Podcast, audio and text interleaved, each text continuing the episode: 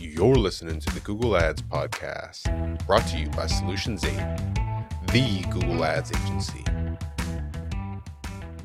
Shots fired by Apple yet again. iOS 17 automatically removes tracking parameters from links you click on. Now, we knew this was going to happen in Mail and Messenger, but they're extending it, or maybe they're not extending it. Maybe I just didn't realize that this was part of the plan. Link tracking protection. Words are so important. Patriot Act. Link tracking protection is a new feature automatically activated in Mail, Messages, and Safari in private browsing mode. That's the important distinction. It detects user identifiable tracking parameters and link URLs and automatically removes them. So here's the before, bam, tracking URLs. Here's the after. Now, the Apple does offer advertisers private click measurement, which allows advertisers to track ad campaign conversion metrics, but does not reveal individual user activity. Here's what I think is really interesting one, the metrics that they're offering are aggregated metrics, and the individual user mm-hmm. activities, that's what you want to track. Two, it wouldn't surprise me at all if we find out that Safari private browsing road mode becomes the default. Is that already the case? Is private browsing mode the default in Safari? It's not. I bet you it becomes the default, or at least you are strongly incentivized to use private browsing mode. Now the question is: is is Apple trying to protect your privacy, or is, it, is Apple trying to strip its yet to be competitors of data so that it can launch its own ad platform and then just crush them? I have my opinions. I'd be interested in yours.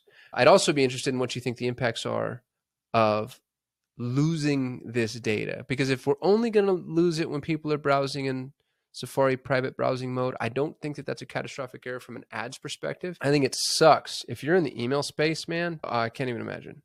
I know Apple already killed like open and click through rate data too, which is kind of aligned with this, but interesting approach for them to take. Not at all surprised. I think that these privacy first initiatives are going to continue coming. Not, I think, of course, like they're very, very, very bullish on this point. And as marketers, we're just going to have to keep rolling with the punches. So, would love your take, what you think. Curious who uses Safari private browsing mode as a default. Like, if this is just the way that you browse, I'd, I'd love to know from you. I'll use the Chrome private browsing, but that's if I don't want like I'm trying to view a site where I've cleared cookies in case or something, or I just want people to see what I'm searching for. But I wouldn't use it as a default. So I'm hoping that that kind of keeps us safe. Anyway, love your opinions. Talk to you tomorrow. Thanks for listening to the Google Ads Podcast.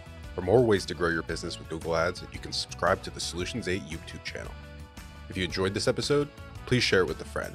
And if you'd like to work with the best Google Ads agency in the world, you can visit Solutions 8 at sol8.com.